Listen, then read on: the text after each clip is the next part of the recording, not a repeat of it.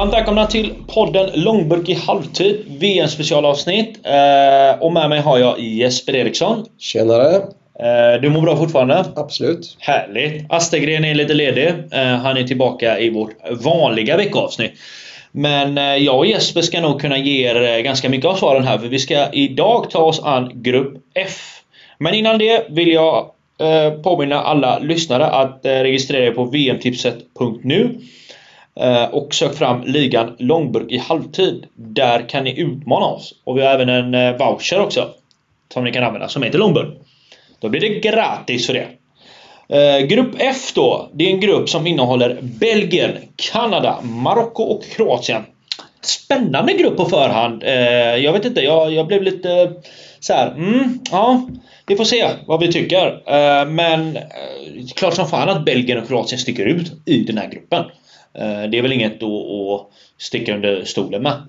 Men Jesper, vad kan du ge oss senaste nytt om Belgien? Senaste nytt ah, vet jag inte om jag skulle kunna ge det. För så, så, så, är det inte så att jag följer dem per, per minut. Mm. Men eh, Belgien rankad tvåa i världen. Eh, så bra är de inte? Nej, det är de inte. Eh, det är en fantastisk trupp. Topp 10 är de? Ja, absolut. Det är en fantastisk trupp, det är det.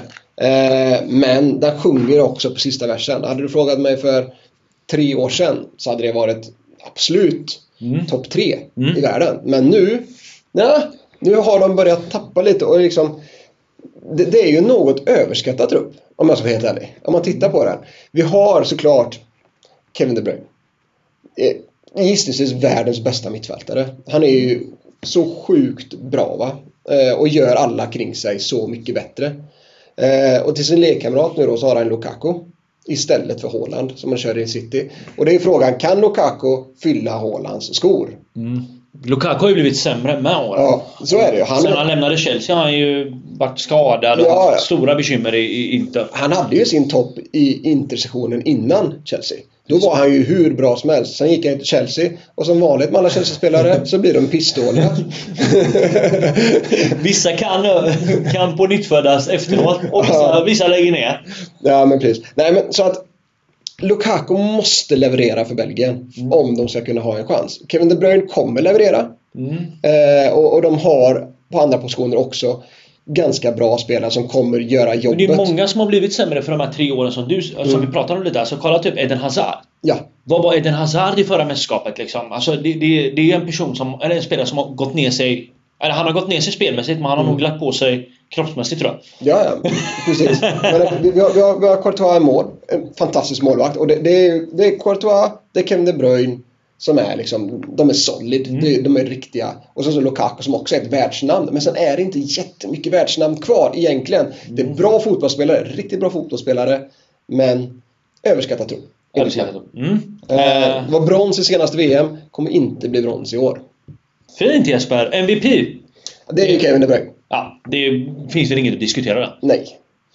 Fint, fint! Vad har vi mer i den här gruppen? Vi har Kanada Jesper. Mm. Du, du har pratat jävligt mycket om Kanada. Kanada är ju, de vann det nordamerikanska... Nej, de vann det nordamerikanska kvalet. Nu är ju inte det som sagt var, mm. jag har varit inne på det förut. Eh, det, det, är USA, det är Mexiko och så är det Costa Rica. Eh, så det, det, är ingen extrem konkurrens så sett. Men den så starkt vinnaren, USA, en så star, stor fotbollsnation numera. Om det gentemot om man backar då för 10-15 år sedan. Eh, men de vinner. De har, de har en väldigt intressant ytterback i Alphonse Davis som är en av världens absolut bästa ytterbackar. Och han har, supersnabb! Ja, supersnabb. Eh, spelar i Bayern München till vardags. Han, han, I landslaget så har han en fri roll. Vilket är ganska intressant. Där han, alltså som vänsterback, och går in och nästan gör vad man vill. Så att han gör fem mål i VM-kvalet. Det är, det är faktiskt sjukt. Ja, det är anmärkningsvärt.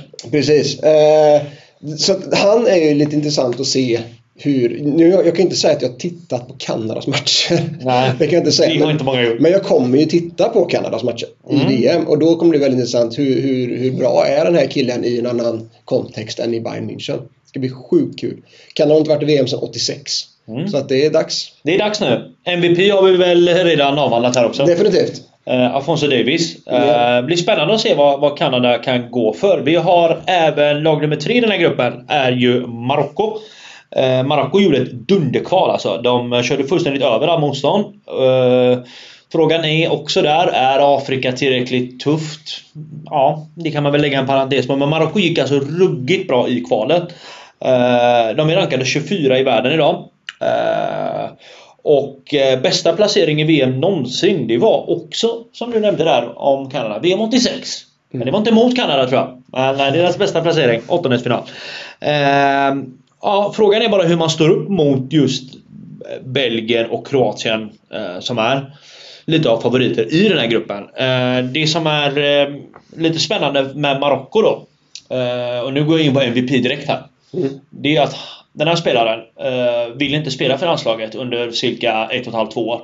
Men han är alltså tillbaka. Vi pratar givetvis om Chelsea-spelaren Hakim Ziyech. Så det är för mig MVP där. Marocko spelade förra VM 2018. Då spelade man i en grupp med Spanien, Portugal och Iran och gjorde det faktiskt väldigt bra i den gruppen spelmässigt.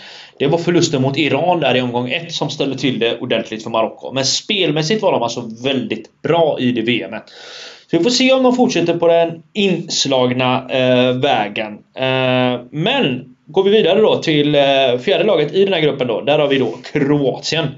Och det är alltså silvermedaljönerna i eh, förra VMet.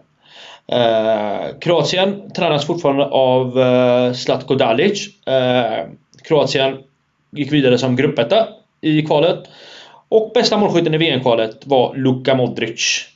Eh, de är rankade 16 plats i världen. Där, där kan jag tycka nog att Kroatien bör vara rankade högre, om jag får säga vad jag tycker. Håller du med Jesper? Nej, jag tycker nog att de har en rätt bra placering på 16 om man ska vara där. Nej, det är klart. De, de, ska, de kan nog eh, klämma någon, någon, eller ett par placeringar. Eh, absolut. Mm. Eh, men det kan nog kännas beroende på att övriga lag i världen har tappat lite. Det finns inte de riktigt klara favoriterna längre. Mm, mm. Nej men alltså om, om man kollar liksom på... Alltså, Kroatien har ju eh, länge liksom varit typ Balkans absolut bästa lag. Mm. Uh, nu utmanas de i det här VMet väldigt mycket av eh, Serbien som också har ett väldigt spännande lag på gång som vi kommer komma in på i nästa avsnitt. Eh, uh, MVP Kroatien. hjärtat säger ju Mateo Kovacic. Chelsea-spelaren. jag tycker Modric har gått ner sig lite spelmässigt. Det är ju inte den unga Modric längre. Så jag väljer faktiskt Brozovic från Inter som MVP. Uh, ruggigt viktig, oerhört bra. Varje gång jag tittat på Inter har han varit alldeles lysande. Jämn spelare. Uh, sen är det det här han spelade i Serie A. Som säkert Premier League-rugget hade ifrågasatt, som de alltid gör. Men han är, han är, han är ruggigt, ruggigt bra. Mm. Uh, så jag väljer Brozovic som MVP. Jesper, vilka tar sig vidare från den här gruppen? Det bör ju som sagt vara Belgien och Kroatien. Eh, Kroatien behöver få, få ordning lite mer på sin anfallsuppsättning. Kan de få, få fart på det maskineriet så tror jag att Kroatien kommer bli eh, riktigt, riktigt bra. Jag säger Kroatien vinner gruppen före Belgien. Mm. Du håller med mig? Nej, jag säger mhm. Mm. bra svar! Bra avslutningsfras. Stort mm. tack Jesper! Tack själv! På återseende. Tja!